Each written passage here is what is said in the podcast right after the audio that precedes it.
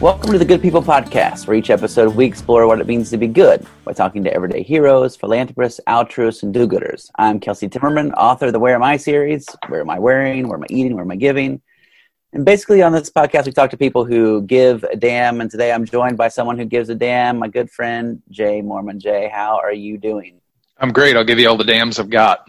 Oh, You need you need one. You need a big one. dam on that pond of yours. Oh my gosh, I do. I need a beaver first, but that's a whole long. That's a whole podcast. Yeah, let's let that that go. people kind of roll their eyes and walk the other direction when I start talking about my my beaver problem.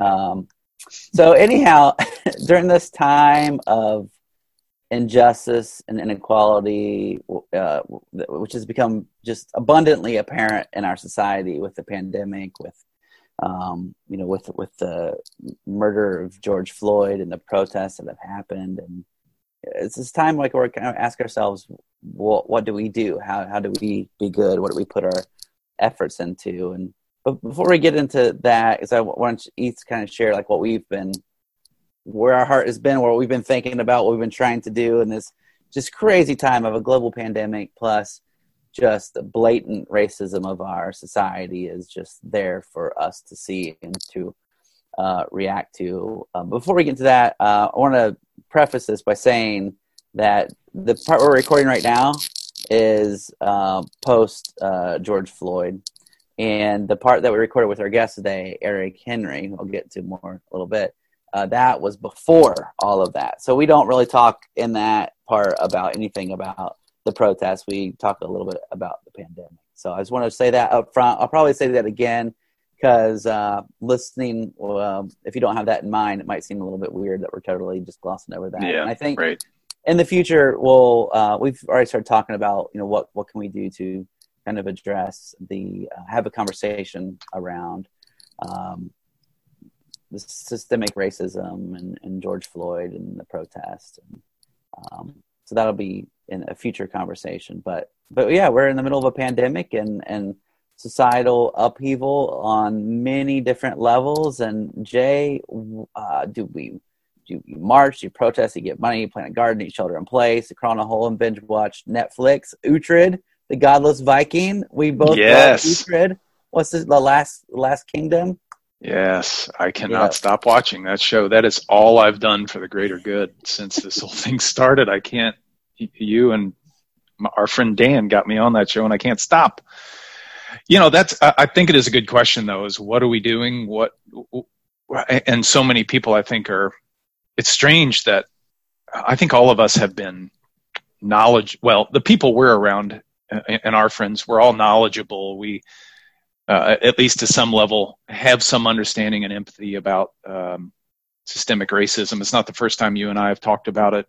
Um, the virus certainly illustrated that in so many ways, and then of course George Floyd and the so many others, unfortunately, that follow that have followed that same horrible path. Um, brings tears to your eyes every time you even begin to contemplate it you know, for me, it has been such an overwhelming amount of stress. Uh, it's been a stress that has been one that it is not. It's not like the you know, like the Germans are bombing us in London during World War II. There's, it's not falling from the sky, but there's this there's this mourning of what we had and what we don't have. Um, and you know, it's it's seeing friends, it's going to the store, it's doing all those things, and then these protests hit, and all of a sudden there's this mourning for what America should be and what it's not. Um, and you know, for me, it is. I think what I've been trying to do is is a number of things. One is just picking up books again and thinking about the choices I'm reading to educate myself, to let others speak to me. Um, not consuming a ton of media on any side in any way, um, but um, you know, t- taking it from people who are writing about their experiences um, restarting the new Jim Crow, for example, which I'd finished and I want to reread. Um, I know my wife Karen is reading White Fragility, which should be interesting. I'll read that after her. I've got And an then- unread copy right here, Jay. Oh, there you go. white Yep. fragility as well. I feel like you're the cliche white person who's started it and hasn't continued to read because other things in my life. And, Well, you know, that hap- like- that happens too. Yeah. Um, and then I guess the the third thing is just you know this sounds really it's very privileged too, I guess. But we started a, a, an herb and tomato garden, and we've been using our back patio a lot more and really spending time just contemplating the earth and spending time together. Um, turning down the normal noise and, and busyness mm-hmm. of the day. And I think uh, that has been helpful to just, I don't know, we're not here for a long period of time and you got to stop and smell the roses, yeah. quite literally. Mm-hmm.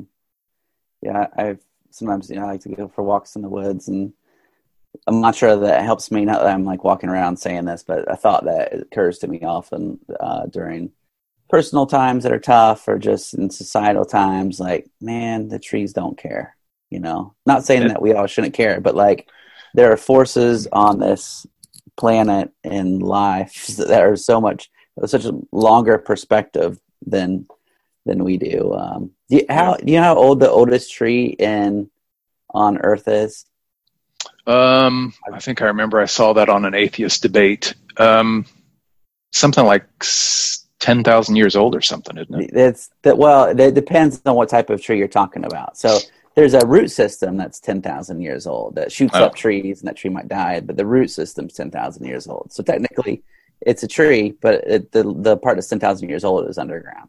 Um, there's a tree in the United States that's five thousand years old, and just uh, like, I mean, that like that predates writing. I think. Yeah, yeah. You know, like we were using just getting out of stone tools. Yeah. That, yep. Like, and this is a living thing. So I feel like that's a really. And it has seen it all. That's what I love about trees. Just if they could speak, right? Yeah. But, um, so do I win a prize by getting the 10,000 right? I think you do. You win a I deserve something. Co-hosting the Good People podcast. Oh, a lifetime? Well, that's a lot. A life sentence. I don't know how to react to that. Life sentence. Uh, we'll record an so episode. What, every week or every two months for the rest of my life. Um, yeah. So what? Uh, so what have you been doing? I know you've been very busy. I follow you on social media, and uh, my goodness, yeah, lots of new things I, in your household. Lots of new things happening. Um, uh, yeah, I mean, I might get some of those after a conversation because they really tie into what Eric has to say. Um, but in terms of just like the pandemic and the protests, like uh, Harper and I took my daughter Harper and with my friend um, Matt and his daughter Claire and and a friend Kevin and his daughter Ellie to the protests and we and we marched and it was really peaceful in Muncie and it was amazing to see. Um, I mean, I, I, heard reports of like two thousand people, like one of the largest gatherings ever in, in Muncie of of people protesting or marching for something, and it was um, it was a really it was just g- great to see the amount of people that were out there. Uh, you know, that said, there's also this like, well, you know, do I feel like I did anything good in all of this? Um, right, right. Um, and just by w- walking out there and with people and and I you know like, I didn't take any I took photos but I didn't share any of the photos um, and then we're in this age of well, if, if you don't, should should you share it? Uh, a photo of you marching in support of Black Lives Matter, or is that just me kind of trying to prop up myself? Or if I do, if I go there and I don't share it, is that not doing the right thing? And I think we're just this age of just don't know exactly what to do. But the most important thing, and and why I was there, is to um, support the movement, but then also to show my daughter like this is something mm. that's important solidarity and, with the movement and an example for others yeah and I, I, think that she'll want to look back on 2020 20 years from now and like yeah i remember i was i marched yeah um so but there's also this like do you or don't you or question your intentions why am i here why am i sharing this or am i speaking out and sometimes it can just like move you to inaction and silence, which is probably not not the way. Um, a really good yeah. example of this um, of this like what do you do in this time um, regarding the uh, uh, pandemic. Uh, one of my favorite authors, Dave Eggers, wrote a opinion piece in the New York Times called "Flattening Truth on Coronavirus," and hmm. so he kind of sets up this construct where there's the uh, an answer, and then there's the the public. Okay, so or the people. So um, here it starts. Uh, I just cut a section from it. So the answer, the answer that was given is like, so just stay inside and you'll be fine. Order stuff online. Support your local restaurant. And then the people are like, phew, okay, we can do that. And then the answer says, but but do so knowing that you're putting the lives of everyone at risk. The cooks, right. the clerks, the delivery people. I'm actually a bit shocked by your selfishness and the cavalier way you're sacrificing the lives of people who have no choice but to expose themselves to grave danger during a pandemic. Then the people say, It sounds like you're saying we shouldn't order stuff to be delivered. Answer is, You shouldn't, unless you want local businesses to die. And then the people say, So we should support local businesses? The answer says, Absolutely, while risking their workers' lives. Yes, order food, eat it, watch the news about the pandemic that can't be stopped, get plenty of sleep, and start smoking turns out smokers are less likely to get sick. I don't know. There's, a link to that. I'm not sure if that's true or not, uh, which only makes sense. So remember to exercise, go for a run. Then they get into about uh, is it responsible or irresponsible to go to a park. So we're at this time of like, yeah, it's hard. What do yeah. what do you do? Stay home and well, do nothing? it's it's true for the pandemic. It's true for the protests. Well, I posted this. I put my picture up of this. I put a you know, a black square on Instagram. No, don't do that. Yes, you should do that. You should give money to these charities. Wait a minute. Don't. Yeah, it gets hard to know. And you know what it comes back to? I say all the time is a lot of this comes back to intention, right? Yeah. You, you have to have the right intentions and we have to create change. So how do we do that? Let's, you know, much of this is just being quiet and understanding. Um, that's probably the best place to start. At least my opinion as a as just kind of your standard white guy. Let's let's let's listen first and then go from there. But it is it's hard to know in all in all these tragedies and problems we're facing what's the right step it's, yeah. it's hard to know well that's why um, even though we talked about to eric uh, during the pandemic but before george floyd before the protest he has a lifetime of doing really important and meaningful things and so um, when we came up with the idea of doing this podcast, I knew that he would be one of the people that I wanted an excuse to talk to at length. And I've had a chance to visit with Eric in person and uh, visit his factory and see some of his farm and go to some of the co-ops he's a part of. But um, I, so I think it's a really important conversation to have right now, even though it doesn't quite address maybe the day to day that mm-hmm. we're is being thrown at us. Um, but it, it, does in some ways. But so uh, I'll go ahead and read Eric's bio. So Eric Henry's journey into sustainability. I can't even say it. Eric Henry's journey into sustainability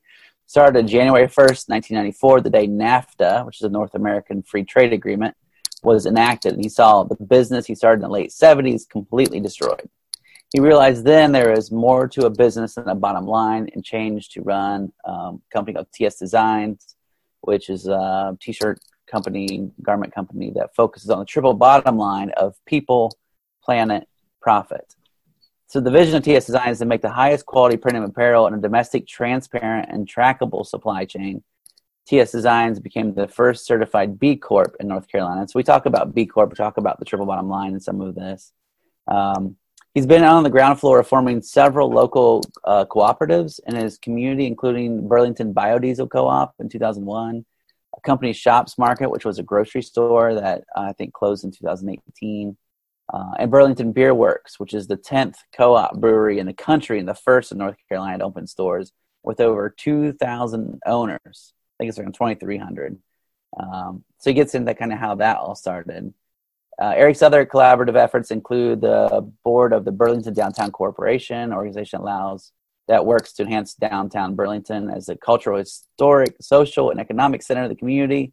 Eric also serves on the advisory board of Elon University's Doherty Center for Entrepreneurial Leadership in the Love School of Business. He has served on the board of Alamance Chamber of Commerce, uh, NC Green Power, Green America, Business for Local Living Economies, and Specialty Graphic Imaging Association, or he was chairman, whatever. It's lots of stuff. Uh, so Eric is um, involved in a lot of things, and just through the years, I've known him now for probably more than ten years. Like I remember him filling up his car with vegetable oil and driving it around, and, and had it and had a place where other people could fill up on vegetable oil too. And then he went to like an electric car, and then he started getting chickens, and um, and in some ways, I feel like I'm following in his footsteps a little bit, or looking to him for guidance about how do you live um, your life with the ethics that you hold so important and and you know and with that Im- impressive resume and kind of pushing the envelope in so many things as a progressive um, he's a guy you want to get a beer with. Oh for sure. Yeah, yeah. he's a good dude. So yeah. without further ado eric henry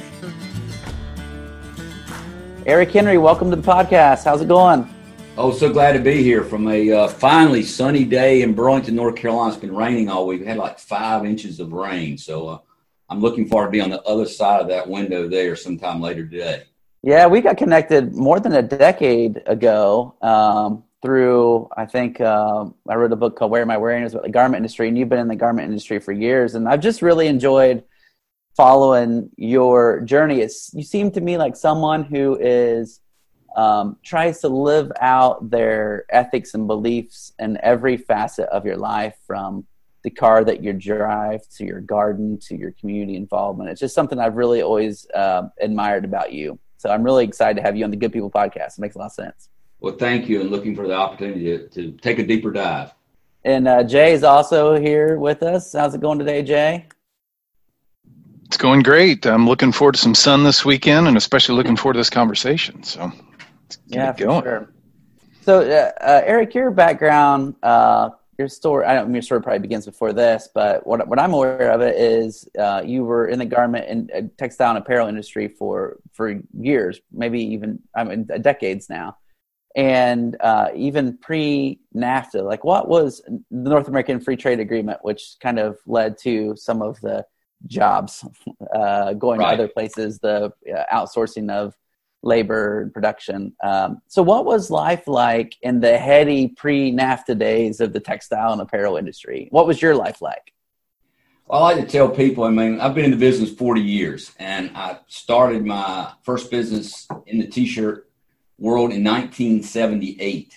And when I, I tell these young kids in 1978, we didn't have computers, yeah. internet, and they have fax machines, much less cell phones. So business was definitely a lot easier and definitely more local focused. So, um, so what was your T-shirt business? Like, what were you? Were you like following the Grateful Dead selling T-shirts? No, uh, I just saw an opportunity. I was at NC State studying okay. agriculture, and I just saw an opportunity. There were a lot of T-shirts on campus, and the people that were producing the T-shirts didn't know who were the people to contact, who the events were. So I kind of had that inside connection. So I started a business called Creative Screen Designs, hmm. and um, then I built that up. I transferred to that light blue school, which some people know as UNC, University of North Carolina Chapel Hill. It was going to be an econ major. At that time, I had uh, what we call college reps. So I probably had a, a, dozen other people working for me. Was probably representing every major college in North and South Carolina. Wow. Um, enjoy what I was doing, um, making good money, and I was going into that senior year of college, and I did what my parents didn't want me to do, which I quit. Mm. Um, because you know, again, I, I just I, I, thought it was an opportunity, and so I, I, I quit UNC with 18 hours, and uh, at, I was already working with my business partner at the time, who had a company called TS Designs. Mm. So we incorporated TS Designs. He became the CEO, and I became the president, and we went off to the races. And we quickly evolved to what they call high volume contract screen printing. And so um, this was again the time when I first started. Everything was done by you know basically printed by hand. So we would still do it that way. Automation came into play. Uh, we were one of the, the first on the East Coast to, to make that investment into automatic equipment. Uh, we grew our business to over 100 employees. Uh, we're moving about every two years. Uh, we got in the building that we're in now, uh, 20,000 square foot building, 100 employees we had our client base for companies like Nike, Tommy, Gap, Polo. Uh, I always like to tell people pre NAFTA, Nike's apparel headquarters was in Charlotte, North Carolina. Mm. And the reason that was pre NAFTA, you know, 98% of our clothes at that time were made in the U.S. and it was pretty much made in North Carolina, South Carolina, Tennessee, Virginia. So Nike had a big presence in North Carolina. We were one of their major suppliers. And then January 1, 1994, NAFTA becomes ratified, and within two years, we went from 100 employees to 14. Wow. The brands could not get out of the country quick enough. and again, I'm not going to just hang on the brands. The consumer didn't really care. I would say, you know, the consumer uh, said, "Hey, I can buy more of this stuff cheaper." The brands definitely made a heck of a lot more money, and so everything that I was told to do in business, which is invest in your people, invest in your business, um, we did everything, and pretty much it got blown away overnight. So that was my realization. There's more to a business than a bottom line. So, uh, I mean, when we went down, and this was a big textile community. This is where Burlington Industries started. That's how I got to Burlington because my dad worked for Burlington Industries. So our community was devastated. Uh, lots of country, companies were went out of business. A lot of jobs were lost. Um, you know, it's Ross Perot sound, that giant sucking sound. It hit here, it hit hard. So all of a sudden, the banks that were banging on our door to give us money were trying to quickly see how they could foreclose on our, our building we danced around with bankruptcy. Um, but my business partner, I, Tom Sineath, says, you know, this is something we, we like doing this, but we have to we have to start from scratch again. So we rebuilt a business, but this time we rebuilt on the idea of a triple bottom line: people, planet, profit. We changed our mission statement to be a successful company while looking after the people, the planet, profit. And where did you where did you uh, kind of? I mean, I've heard the triple bottom line before, just because the work I've done. Is that something that you stumbled upon, or is that something you just kind of came to on your own? Oh no, no, no. There were there were um, God, who are the early thinkers? Uh, Ray Anderson, um, Paul Hawkins. Um, God, I can't remember. There was a four or five people that were kind of the real uh, pioneers in this way of thinking of a, a business impact of a triple bottom line. So, you know, I've made a point in that two year transition to read everything, actually met all these people personally, talked to them. Um, and we were in, and we, as we committed, we changed our mission based upon this triple bottom line. And, um, and again, when you say that in the, in the mid '90s, people say, "Wait a minute, triple it's business is all about the bottom line, bottom line, bottom line, bottom line." And again, profits are one aspect of business, but I think when you look where we are today, and you work with business that are single bottom line focused, I think a lot of the problems and challenges that we have and have had are caused by people that are thinking short term, maximize a return for a few, and then a lot of people get hurt by that. Yeah. Yeah, and you can you can bet that that move out of the country. It'd be interesting to go back, and I haven't done this for Nike specifically, but um, if you look back at whatever their shareholder value was at that point, their profitability probably went a, a lot higher than it was. They sold more for less cost, and um, probably lower quality, and all those other things based on just the shifting of resources. And they made a lot more, which their shareholders and board were probably really happy about that. And I always remember two stories around that. Right before NAFTA was ratified, there was this big meeting in Greensboro, North Carolina. We're, we're probably about 20 miles. And the two biggest textile companies in the world at that time were Burlington Industries and a company called Guilford Mills. So uh, we were invited to this big meeting in Greensboro, and they had all the big, you know, uh, people from the U.S. government, the Mexican government, the Canadian government, all, all and and I, anyway, this big, big event, and I, I never, I made some comment to my business partner that day because they're talking about how what they're they were pitching is what NAFTA is going to do for us is expand our market. We'll have all these customers that we can sell to. And I made some comment to my partner at the time. I said that that person in Mexico that at the time was making maybe five dollars a day or something like that. Again, this is in, in the early nineties. I said they're not going to buy an eighteen dollar Nike T-shirt, and it just won't happen. I mean, we saw the writing on the wall. So what these big companies wanted to do, Burlington Industry and Guilford Mills, which they did do, they were thinking, hey, we can move our manufacturing down to Mexico, ship it back up here, and we're going to make more money.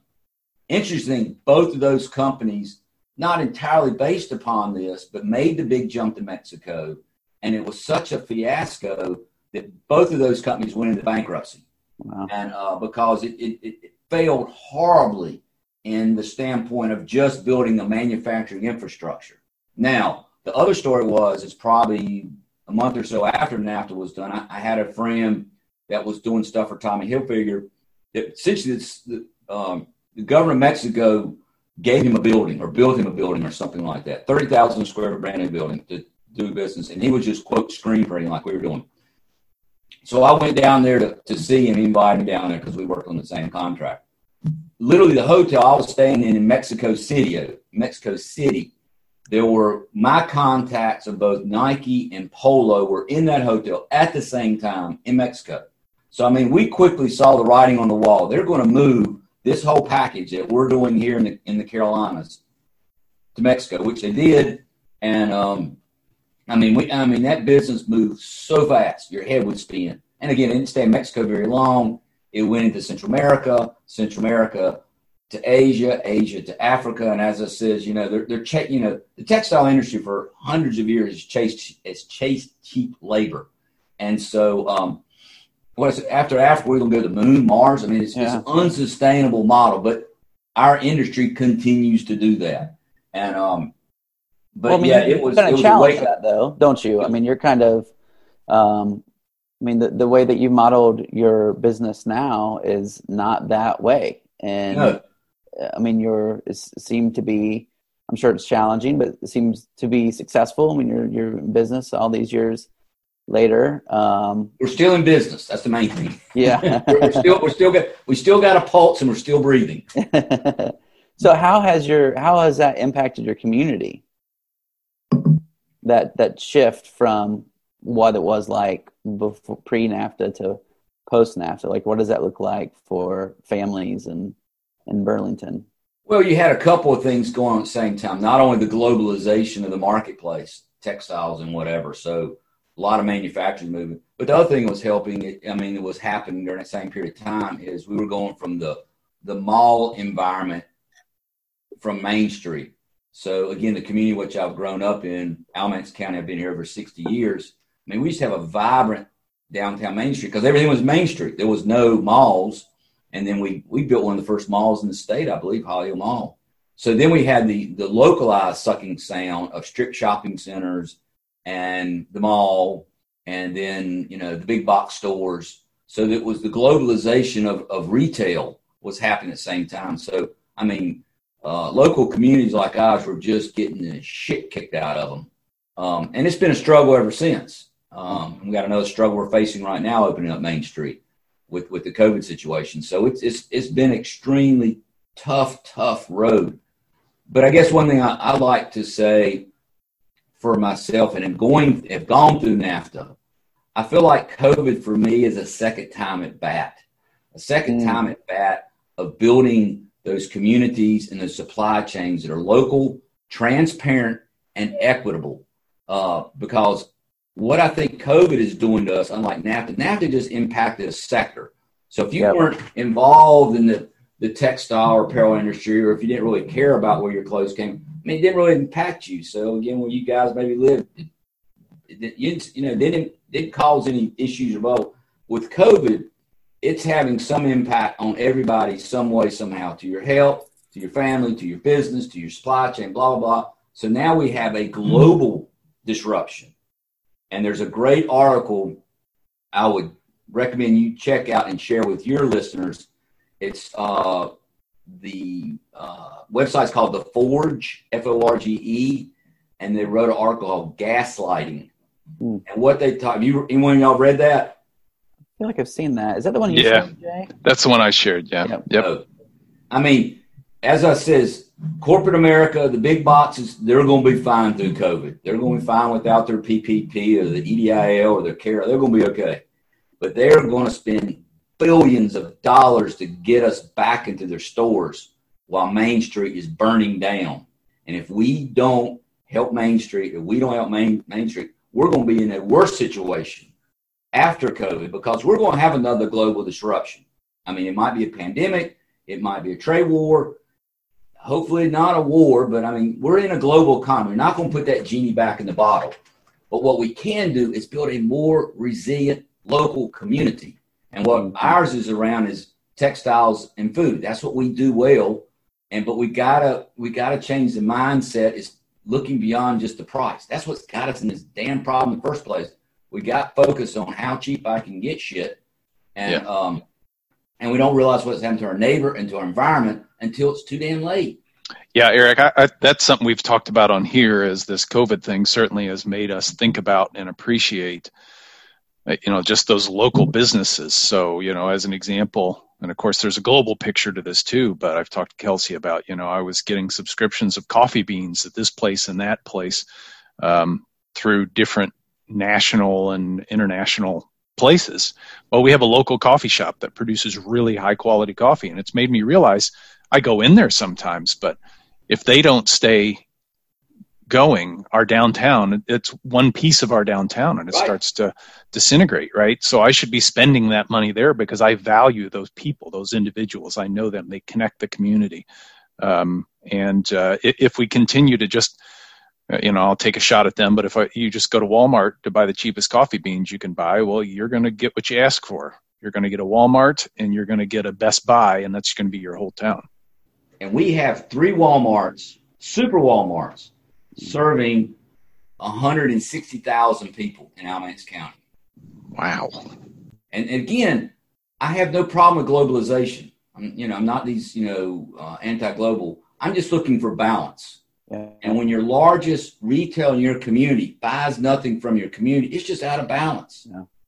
And it's and, and getting people to understand. And again, it's just I don't have the challenge too. We have is that because we have this tremendous economic disparity, which is going to be greatly magnified by COVID.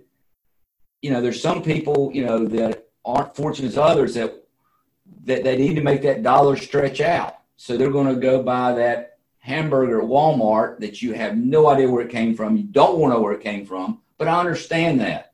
Um, and I don't have the answer for that people. What we can do is the people like us that have some ability to make those choices, to make better choices.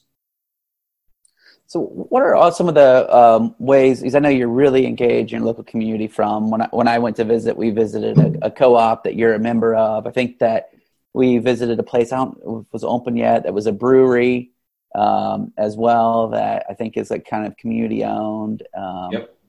And I used to work at a store in North Carolina called Townsend and Bergstrom and Company. You made their yep. shirts yeah. Uh, I wore your shirts before I even knew who you were or, or uh, what the name of your business was. And so you've always been so. What what are some of the things that you are engaged in on a on a local level that and that you're most excited about? Give me one second. I'm going to start a Zoom meeting on this. Okay. My, they're going to have a meeting in my office on my laptop. okay, that works. Be right back. Yeah, no problem.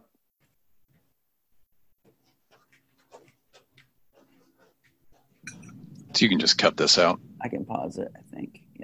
Understand how that works. The, the crazy world now. Uh, we've set up three Zoom offices. I've got one. this is our mini conference room. We got a large conference room, and then my office in there. So I took my. Yeah. Talk about talk about tech that finally established itself quickly. Yeah.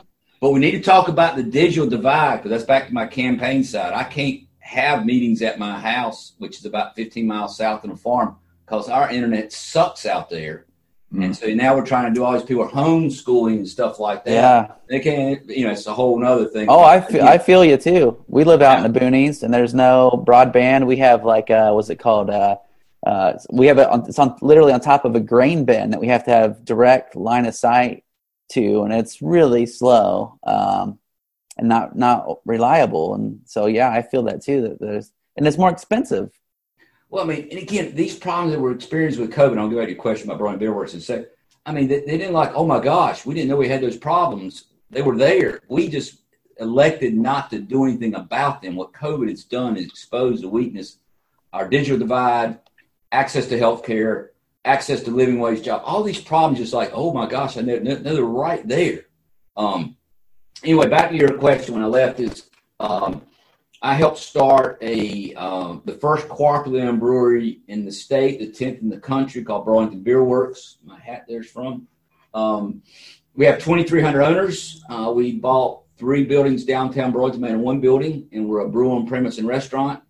And COVID 19 has literally kicked our ass. Mm. Uh, I mean, I think the uh, the restaurant and bar industry are going to have the hardest slog coming back. I mean, we're fortunate manufacturing, central business. I mean, we, we were a lot more agile.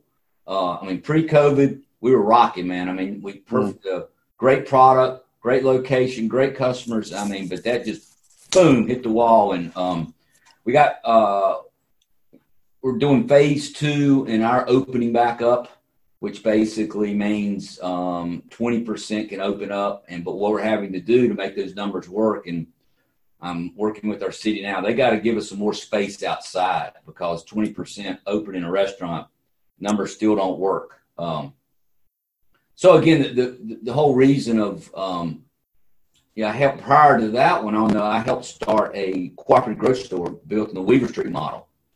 And yeah. unfortunately, after seven years, uh, we closed that. Mistakes made, lessons learned. Um, I hated that. Um, a lot of time, a lot of community money that I helped raise was lost. Um, we took that as what we, you know, rolled in the Burlington Beer Works. Um, kind of came up from, but I'm I'm interested in building community. Excuse me, building businesses that are owned by the community, because again, at the end of the day, you know, I'm interested in the community, not interested in me. Uh, yeah. You know, I'll, I'll, eventually move, die, go away, or something like that. So, um, making investments in your your uh, community is something I'm very interested in. So, someone who's interested in uh, you know building a business in their community and like the co-op model, mm-hmm. I'm sure that's like you know we could talk for probably a week on how to do that. But what would be like a good first step for people who hear that and and feel like they want to do something and kind of invest in that way in their community? Well, there's a couple of national cooperative organizations. Um, that would be the next step. And then what we did with um, Burlington Beer Works. I mean, I, I, reached out. There was a the first cooperative brewery was Black Star in Austin, Texas. Mm. So I just, you know, the whole thing about co-op is cooperation. So I yeah. called them up and said, "Hey, I like what you're doing. I'd like to come down and hang out with you and learn more about it." She said, "Sure." So I flew down to Austin and uh, hung out with them and learned more about it. And um, they were, you know, it's all about cooperation. So they were very open with their business plan, their financials, and um, it's just, you know, that especially co- that's all. Uh, there's the idea of sharing and cooperation. So that's a very easy thing to step into, and especially the grow the co-op grocery store, which you were aware of Weaver Street, we're in Carrboro. Uh, God, they're about thirty-five million dollar business now. Wow. Um, yeah. They had really good chocolate chip cookies. I think I spent thirty-five million dollars. Man, I missed those cookies. Holy yeah. crap, those were good. So, uh, but they were very helpful as we did our co-op in Burlington. But as, again, just you know, I wish I could go back and change a few things. Um, but unfortunately, that, that didn't work. And, and now we got this thing of COVID, and I'm telling our city, I said, if you don't step up and start helping us, um, you know, we got a, a two million dollar investment in this brewery, and um, we're on the ropes. So what does um, a what does membership look like for for one of the 2,300 members? The way we structure it in North Carolina, you know, every, every state's different. Is you buy an ownership for 100 bucks, and you're actually buying a, a, a share stock. Uh, that gives you the right to vote, the right to run board of director, uh, participate um, in annual meetings and events for uh, members. You can't give away or give discounts on alcohol in North Carolina. But I said essentially it's a hundred bucks. So I tell people, you know, you spend a hundred dollars all over the place. So don't, you know, I had one guy after company shops closed, literally I was giving a speech and raised his hand and uh, wanted to confront me that he lost a hundred dollars in company shops caught my business. And I said, I'm sorry. Yes, you did lose a hundred dollars, but I can tell you put some zeros behind that and tell what I lost. So, um, anyway, but what that does do, and again, this is based on North Carolina law, the way co-ops work is that the hundred dollars gives you right to be a part of this group, twenty hundred. But then what we can do is we can go those twenty three hundred, and they have the right to look at a perspectives and then buy non-voting preferred stock. So we don't want to dilute the ownership value. So that owner that joins today would have the same rights and privileges that I have, but then they can also again loan money, uh, but it's preferred stock, but non-voting, 10-year term. There's a couple of bells and whistles, but it allows us to, and we raise about a, a quarter million dollars with that uh, system, and it allows you to do it without having to register with the um, Federal Trade Commission, all that you know stuff you have to do. So it kind of it makes you legal, but you don't have all the overhead of a typical you know publicly traded stock. Mm-hmm. and I know one way that you've really got engaged in your community too is uh, through agriculture. I mean, I, I, remember when I visited at your uh, factory, the uh, I can't remember the time of year, but it felt like uh, you had chickens out there, but there was like a fight maybe to have them there. Uh, yeah. There was a you know big garden happening, and you've expanded that at home, and it's constantly expanding. Why do you? Uh, it seems like you have a lot going on already. Why do you get your hands dirty? Why do you farm? I like farming. Really, it's my stress relief. Uh, I farm because I enjoy it. I'm glad I don't have to make a living at it because it's hard as hell. Uh, you definitely understand the work that goes into farming, um, but I enjoy doing it. Um, it connects me to another community. We have a very strong uh, local folk farming community, both on the vegetable and protein side. I live in a little farming community, so um, it's just you know it's again uh, the value of food. The food is important to our health as an economic driver for our communities. And you know, we, another thing that's happened. You know, I'm, I'm the generation that's uh, broke a lot of things. We broke the food system, mm. and you know, we've created fast food that represents everything that's not good. It's not good for us personally. It's not good for the animals that you know die and go in that system. Um, it does nothing for local economies because it's a very, it's an, it, you know, I'm sure you heard though, it's extractive economy, extractive, extractive, extractive. As we have built our economy on an extractive economy. And again, that's why we have to look at a regenerative or circular economy as we rebuild because an extractive economy, that's it's extractive. You, once at some point in time you extract it all goes away. And that's what we have built and what, what's I guess so frustrating too is how people, um, even prior to COVID, you know, locally or nationally, they, they, they, they harped on two things: the unemployment rate and the stock market. And depending where you participate in that, yeah, that can be good numbers to look at. But in Alamance County, 3.2% unemployment. This is pre-COVID. God knows what it is now. 3.2%. But we had above the state average of people living below the poverty rate. So we had a lot, bottom line, we had working poor. And um, again, I think you just got to have a better perspective of what's going on. And these people that, you know, advocate, let's go, you know, let's get back to business as usual, whatever. No, business as usual, yes, for a few benefited, but I can tell you it was sucking for more and more people. And for those that were benefiting, what would have been? They were basing on an extractive economy. So really, um, sooner or later, might not catch it with those benefiting, but uh, I know, uh, Jay, do you have kids? Yep, three. Oh, They're all you. grown though. Yeah, well, yeah. but still, you want to leave something better for them than for you. My wife and I do not have kids. Great wife of thirty plus years, but no kids. But we have a responsibility and obligation while we're on this planet here to leave in a better place. And damn it, we're doing everything we can to leave in a worse place. And yeah. again, I like to tell these people that you know I've had a few friends that have been super. If you consider success by what's in their retirement account and the size of their house, yes, super. But it's you know you can't build the walls high enough, and it's just not about the three of us. It's about the people that live in this world, and and and uh, with all your travels, I'm sure you know the, the poverty that you've seen would just blow our mind uh, compared to yeah. I, it really is seeing both sides of that, right? Yeah. The the wealth the wealth that I see in the private equity mm-hmm. world, as well as the sort of, you know, I work in the tech tech industry, so you don't you know you don't have that sort of hourly um, underpaid hourly worker thing. But um, uh, in the cities I go in, you can see just the areas that are depressed and don't have a way out, and it, is something as you stepped into politics. I don't know how you can articulate or get people to think past you know the just sort of natural selfish motivation all of us have to building and, and have our stuff right? While thinking globally thinking locally thinking all those things that that put the many before the few. Um, that's a challenge for you to articulate um, eh, to get people to listen i think you're right i mean the, the area that i'm running for uh, this north carolina house let's just say it's a, a very farming conservative community. Uh, it's been um, run it uh, uncontested, uh, Republican as long as I can think of. Um, but the whole purpose again when the governor reached out and asked me to do this is it's going to be a long shot. I think it's still going to be a long shot. Um, you know, my wife and I'm talking about the other day uh, when I come to work. Um, it's about 15 miles south of here. Um, you know, I pass a lot of Confederate flags.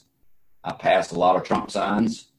Uh, that's going to be a, a, tough voter to get on my side because I had an interesting. I was doing what they call county to county, which is a phone bank, and suppose it's they give you people to call that are in your district and they're you know Democrat, they're on your side. So it's supposed to be very anyway.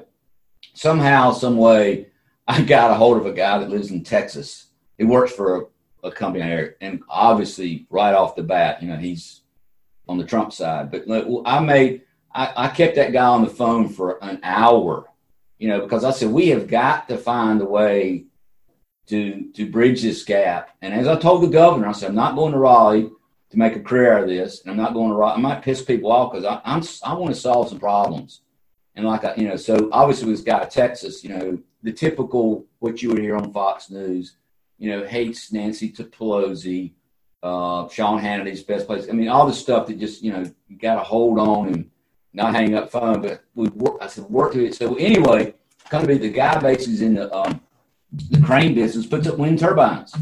So we agreed on new renewable energy. We agreed on that fossil fuels are extractive. We agreed on that we have a broken healthcare system. So I said, let's let's agree on some stuff instead of immediately. Now, he was ready to he was ready to, to fight me about the things like Nancy. I said, we're not going to get anywhere. I said, you know, I understand your you have your point, I have my point. We're not going to let's find some things to agree upon. So I think the, the one of my main things I'm hoping that will come out of the, uh, this fall when we get to some type of um, debates and conversations, everything online, is that it's just give people an alternative view of things because what they've had is one view. And you know, when you run uncontested, you just basically sit at home and throw your money to other things, and you win and go to Raleigh. So um, uh, Dennis, who I'll be running against, he's the company. He's actually my neighbor of mine, lives mile down the road.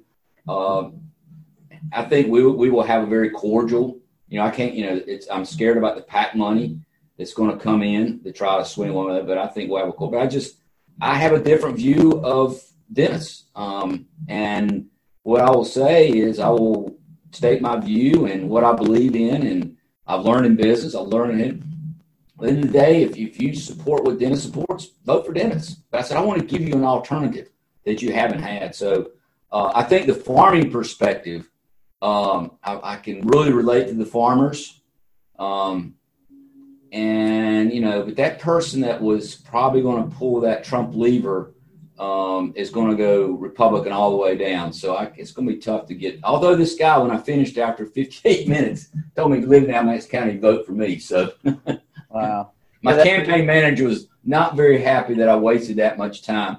But I so I said, Abby, I said, you know, we get in these bubbles. I think we're in a little bubble here. I got to, you know, I don't know Jay that well, but kind of feeling we're kind of going to agree more and disagree. said, but you got to get on that other side because you got to got to see that perspective, and it's easy to kind of get in your little your bubble trap with that conversations. Yeah. That's why I think it's so interesting talking to folks like you, and, and also where we live. We're often not surrounded by people that necessarily see the world exactly like how we see it. Where I might have more progressive viewpoints that. Uh, if I'm in, um, you know, visiting uh, Ventura, California, or whatever, like people kind of uh, you're surrounded by people who have have those viewpoints. But it's um, to try to understand the other side.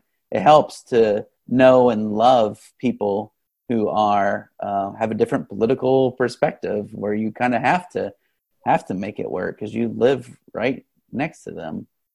Right. Um, one thing when I when I visited, uh, I don't remember how many years ago it's been now, maybe four or five years ago, is that I, I know you had been asked before to run for office, and it, it always this always stuck with me because you um, you know you talked you asked some questions about what that would mean, uh, like what that would take, and it was like a lot of you would have to raise a lot of money. Yep. And you would have to take a basically almost a, a, a job yep. that didn't pay very much money. You'd have to right. travel all of that way and uh, like how and it seemed very inaccessible for the average person. It's, it's inaccessible for someone like yourself who's has a business and all these other interests. I mean, I'm sure that's why they ask you to run. It sounds like the governor asked you to run this time, but like, yes. what what uh, changed for you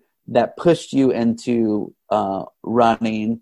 And then also, can you talk a little bit about just the um, the the barriers in place for the average person to become a state um, uh, in the state congress to, to make it to that point? Well why I decided to run. Uh, you know they, they came after me at 2018 um, and someone wasn't running. And um, and as we looked at 2020 I just felt like even this is before COVID, I decided basically in December to run, and I just think this this election this fall is going to be by far the most important com- election of our lifetime. Um, I mean, now with COVID, everything's on the line. Our economy's on the line, the environment's on the line, climate change on the line, everything. So I just felt like this is my time to um, step in. I got to step in and step it up. Uh, where the hell I'm to find the time, I don't know. Um, it's amazing how with, with COVID you think, well, I can't do that. And now I'm having multiple Zoom meetings going on with you guys and one over there I hear talking about. Uh, it just, you know, I, I'm fortunate to be on this. I'm 63. I love to be like my great grandfather. I lived to 100. Who knows? Might get run over today, whatever. But, but damn it, I'm just so concerned how far things have gotten off track in regards to our environment, a economy that works for everybody, not for a few. Um, I just got to step in and do something. So um, it is. I'm running for North Carolina House, which is quote say part time. You know, we'll see how part time works. It pays a great amount of thirteen thousand dollars a year. So this goes back you're saying. This is an example how broken our our political system is. First of all, you have to run as a, a, Democrat or Republican. And as I told them when they recruited me, I will definitely run Democrat. I'm not always going to agree with the party, but there is no way possible that you can run as independent because you don't have the infrastructure support. I mean, you could if you just had more money, more time, which like the voter list and all that stuff. Yeah, I mean, they have all the information. So if you had enough money, like Bloomberg did, yeah, you can do that. But I'm not in that situation. And the second thing is the minimum budget that I had to show them to run is a hundred thousand dollars. And so you get to the next problem. I don't have the hundred thousand dollars. My wife would, you know, actually, you know, she told me to run. You have to assure me you can spend your time, but you cannot put any of our personal money into this campaign. Because she said you have spent hundreds of thousands of dollars to keep TS Designs going by, you know, foregoing pay, taking less pay, or what. She will not. So I said, fine, I'll do that. So you get you the problem. You're going out there and asking for money. Well, when you ask people for money, guess what? They won't access. So so you take this is this is a little bit of Alamance County, hundred thousand dollar budget. So you see the problem you get when you get up to, you know, the federal government. It is so ripe for corruption because it takes so much money um, to participate. So it's just a, another thing that that needs to be addressed. It's gotten so broken. You know, we, we need term limits. We need uh, situations where we, we put a, you know, I like, I think Vermont does it. Not only they put a, a, cap on the amount of money, but basically the feds, I mean, the state says when you run, you get X dollars and that's it. So I don't care. So because what we need to do, you either run because you have access to money or you have money. Mm-hmm. So what that does, that excludes most people because most people are either going to be intimidated trying to raise $100,000. And fortunately, you know, my ideas that I take for my business move very easily over to what I believe in in government. And so it's easy. So I'm, I'm able to go out to my network. It was definitely easy before COVID to make that call. Um, it's a whole different situation now because the people I'm calling are business owners or business leaders or whatever. You don't go asking those people for money when their business is going down a tank. So um, it's it COVID's impacted our campaign, but we're we've got some money. We're there to November, um, and we're going to see this thing through. Yeah, that's great. Uh, if people want to support your campaign, how where do they find more information about it? Oh man, I always do it. Uh, Eric for nchouse.com, E R I C for nchouse.com. I'm connected to ActBlue. Um, $5, $10, you know, we'll take it. Uh, I appreciate it, but it's, um, you know, we, matter of fact, we, our, we had a full time campaign manager and she went halftime. I mean, you know, uh, mm. money, money's crazy. And I, and I told all they, you know, they constantly remind, you know, how much, how many people you called, how much money you ask. And I says, you know, if I can build in the conversations like this, fine, I'm glad to do it. But for me to get on the phone and call people up and ask for money, I says, I'm just, you know, that's just not what happened right now. Uh, well, to kind of wrap things up, uh, kind of a higher level, I, I don't, it's something I've been thinking about a lot lately about kind of um, my evolution of thinking and, and, feeling about life and, and my relation to the world and, and people. And, um, and I just want to throw it out there to see if you relate to it at all or you have okay. a, a, different experience. And Jay, you chime in too. Um, like in my in my 20s i felt like and this might be completely natural. There might be some theory out there already on this but in my 20s i kind of felt like um like i was the center of of the world. Like uh, it was about me. Even the stories that i wrote were about me having adventures in the world. And in my 30s i and, and you know i had two kids in my 30s uh and and got more engaged in the community. And i felt like in my 30s i started to feel more about like what was important to me were uh, focusing on others. And so I've just stepped into my 40s. So it's kind of hard for me to say exactly what, what it feels like. But lately I've been kind of evolved into this area where um, I feel, um, you know, I've seen poverty around the world in, in my own community, uh, seen the inequality, and um, have have come to realize the the one thing that we all share is the environment and, and the the climate uh, justice is uh, the changing climate impacts the people who are least able to ad- adapt to it, and just all those things. So, you know, as I, I feel like my worldview is going from me to kind of others to kind of this more global level, and it has enhanced my connection with with people and just and just the environment too. And I, I don't know if you guys had a, a is that a sim, is that a common path or and where where does it go next? Do I suddenly become a uh, one with the universe? What's happening here? I, you know, Kelsey, uh, and I'll I'll let Eric close us out there, but I have had a very similar epiphany, and I've often told people that your 20s, and I think the reason it feels that way is your 20s you're trying to establish, right? You, uh, you know, I didn't I didn't own a nice couch. I didn't have any furniture past what my parents gave me. I didn't have a you know, I was using one of my parents' cars. So you spend your 20s trying to build those things up so you feel stable and then you're able to start thinking about it it's like i don't know maybe we need to come up with something. It's like the maslow's hierarchy of needs in a in a in the western world right? Which you know we we we try to establish and build stability for ourselves and then we find out we're trying to build a, a stability for our families and then we're able to look past that point i think. And um, um, and I think that speaks to why when people don't feel stable for themselves and their families, that they never get past that point, mm. right? Because they're still at the bottom side of that pyramid. Like it's kind of a privilege to be able to. Uh, uh, absolutely, yeah, for sure. That's level. and I, you know, I think that's why we see um, a lot of retirees being able to volunteer and spend more time helping other people, as they've been through all those steps and they've. Yeah. You know, not everyone, but they've they've they've got their nest egg in a way that they can begin to to focus on people other than themselves.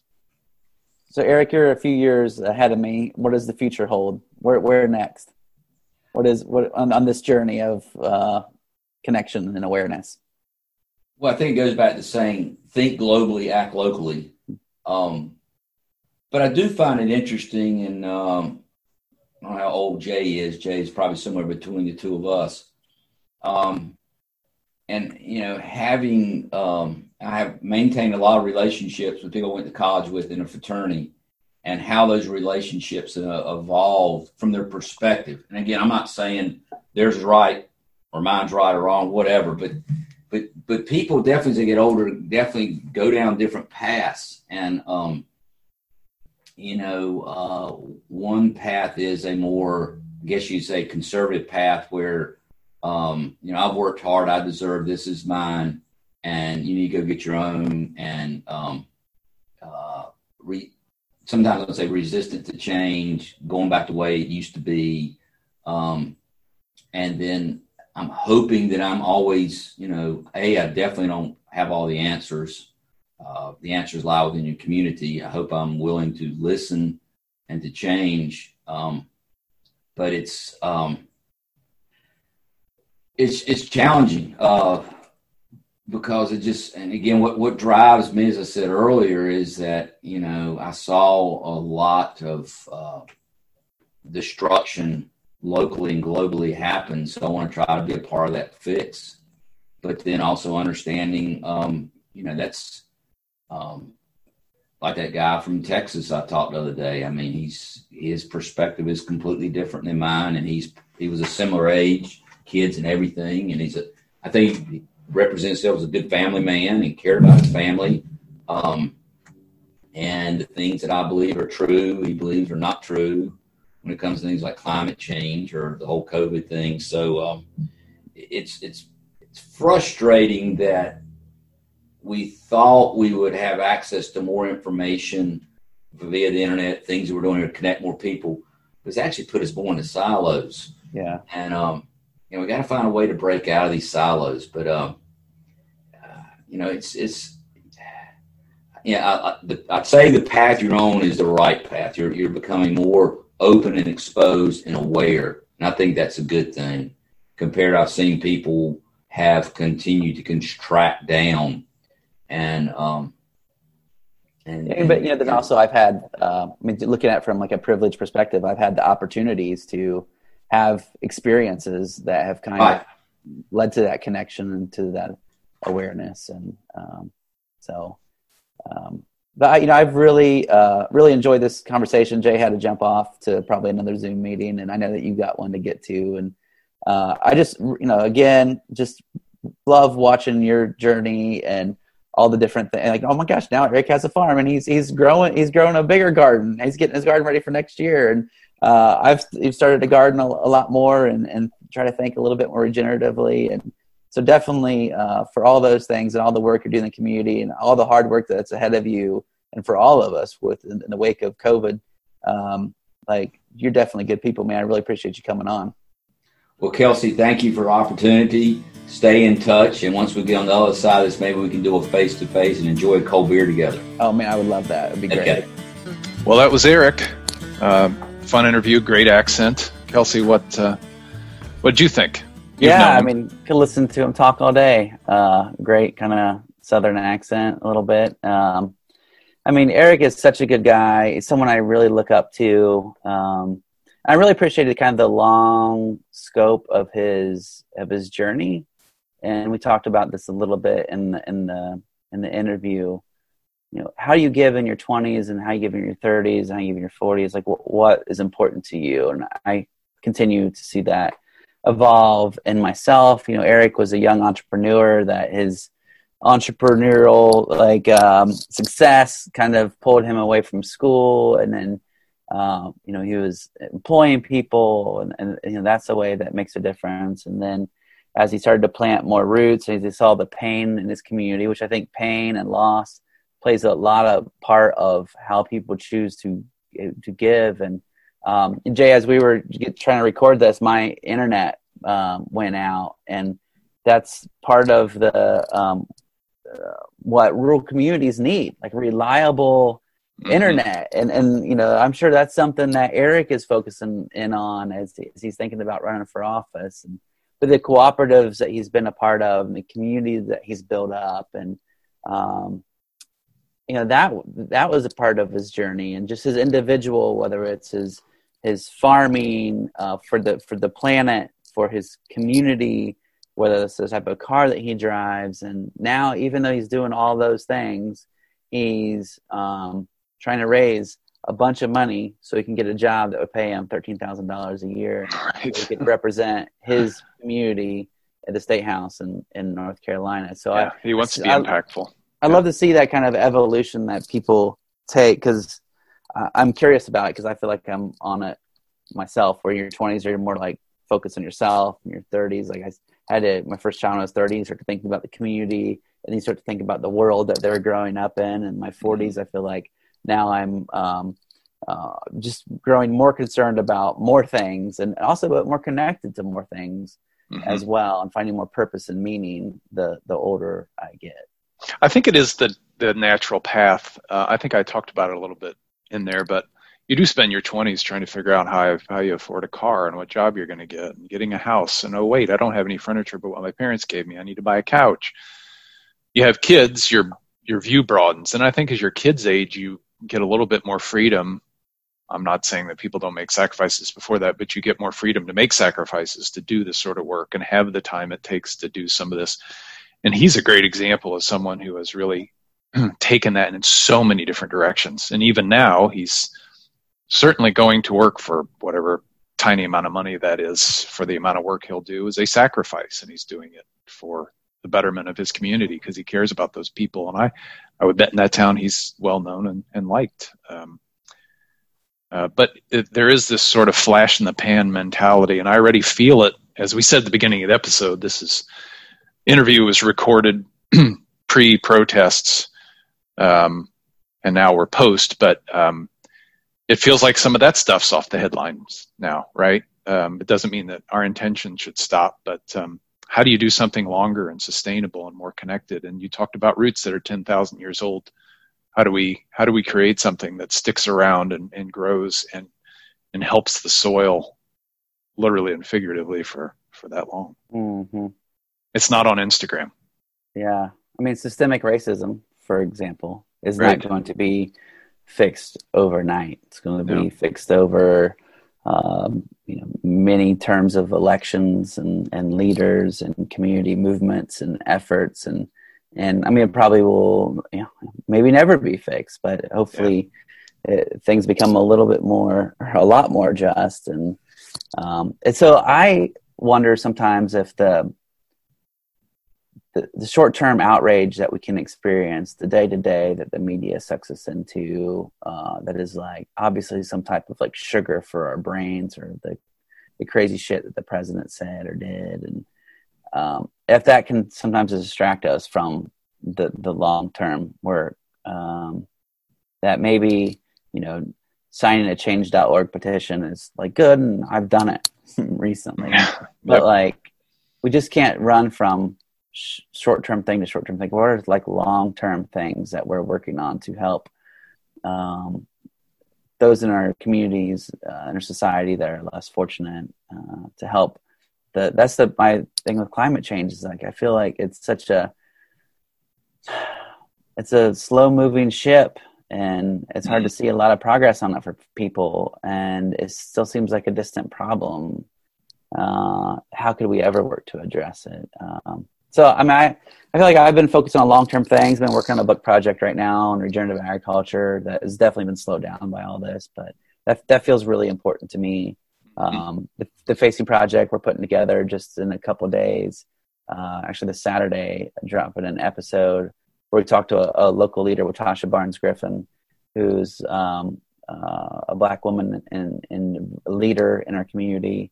And she shared her story as a child. And uh, yesterday, I was editing stories from Dayton Gun Violence Project, which involved like um, the shooting that happened at the the Oregon District in, in Dayton, and you know, that felt really important, but not something you just in two seconds do. Like it's taken months and months and months to do. Yeah, you know, tough stories like, too. Oh, yeah.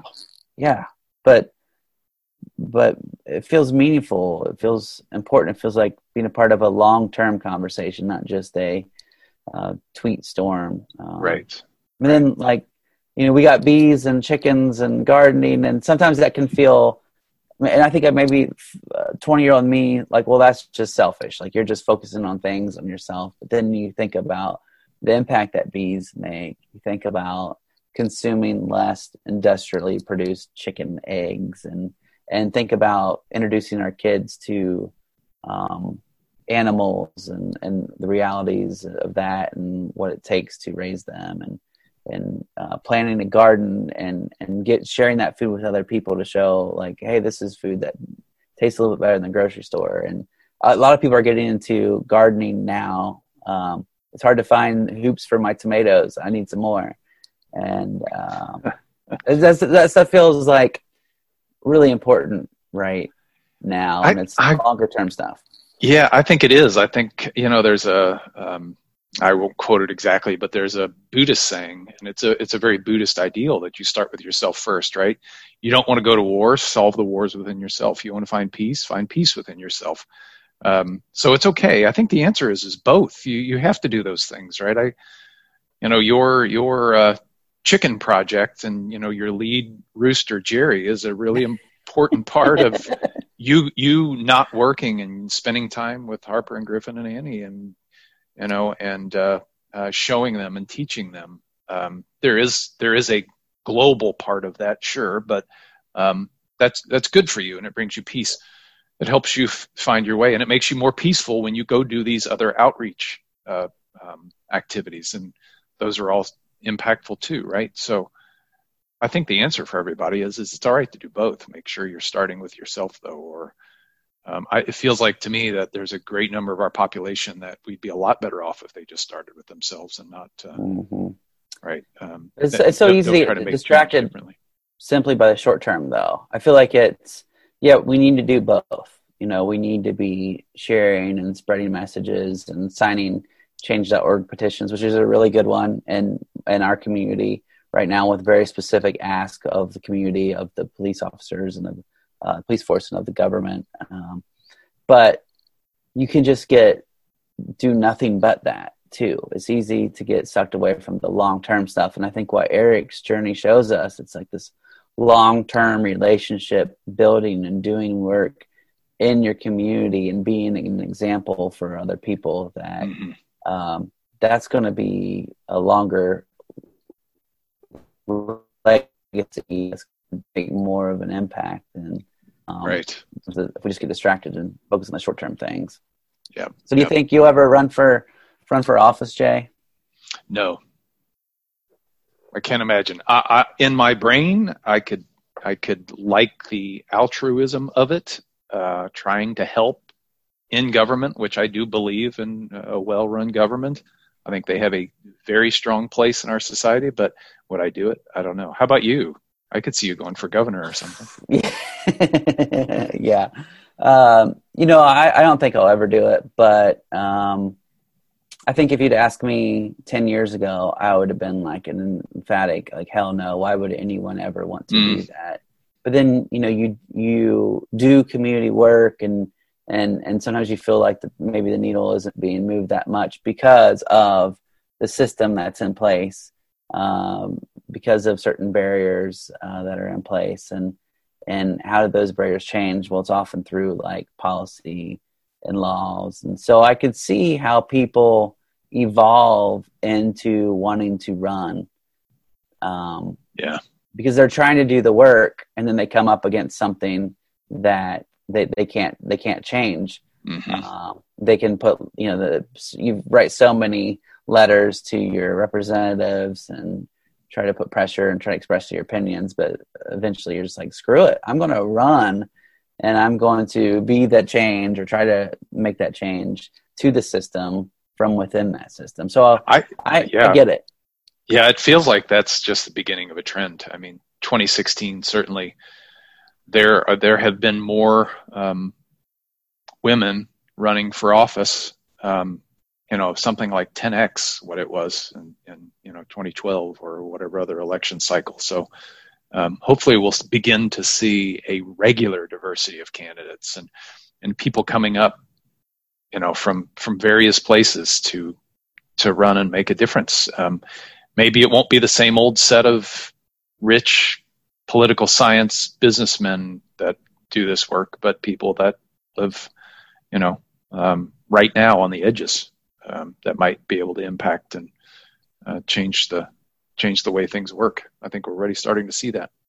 You know, even despite the whole system being against that. I mean, are you kidding me? Eric has to raise the amount of money he has to raise. Right. for a job that'll pay thirteen thousand. And like, how could you afford to have a job when you're going to the state house quite a lot? I imagine driving that distance, paying for gas. Of course, Eric has an electric car, so he's just paying for Electricity. electricity, which is a little bit cheaper. But um, you know, so how did that system needs change too? And but the more likely uh, it's it's more likely to happen when we get um, kind of these folks in office now who are running against a system that's rigged against them that Right. hopefully can kind of change it to make it more uh, democratic, more Ec- accessible. right? Yeah. or more representative of actual people, right? It's Yeah. the it's the middle of the bell curve that is not to being representative represented right. well now. the billionaire president, you know, like the the billionaire Perfect presidential example. candidates. I mean, the Yeah. Democratic candidates too. There were several billionaires and Michael Bloomberg. And you're like, man, is this our new trend? Do you Yeah. have to be a billionaire to be Yeah. president? And that seems like that's not a good. What idea. if you and I pooled our money and then ran as president vice Wow. president? We'll have uh, whatever money you have. we, we won't have a lot. Oh, yeah, I'm a I'm a, a thousandaire, Jay. So Oh, that's awesome. Me too. That's Yeah. congratulations. you can buy a button. There you go. Yeah. Buy one Vote button. for us. Yeah. Well, um, I'm glad you got a chance to to meet Eric. Uh, hope we can chat with him again. I hope he does well. I hope he wins. Yeah, Uh, we certainly. I'll do a follow up. I hope he does too. And uh, it was nice to meet him. Thanks for the introduction. All right, Jay. We'll take care until next time. Yep. Till next time. See you, Kelsey.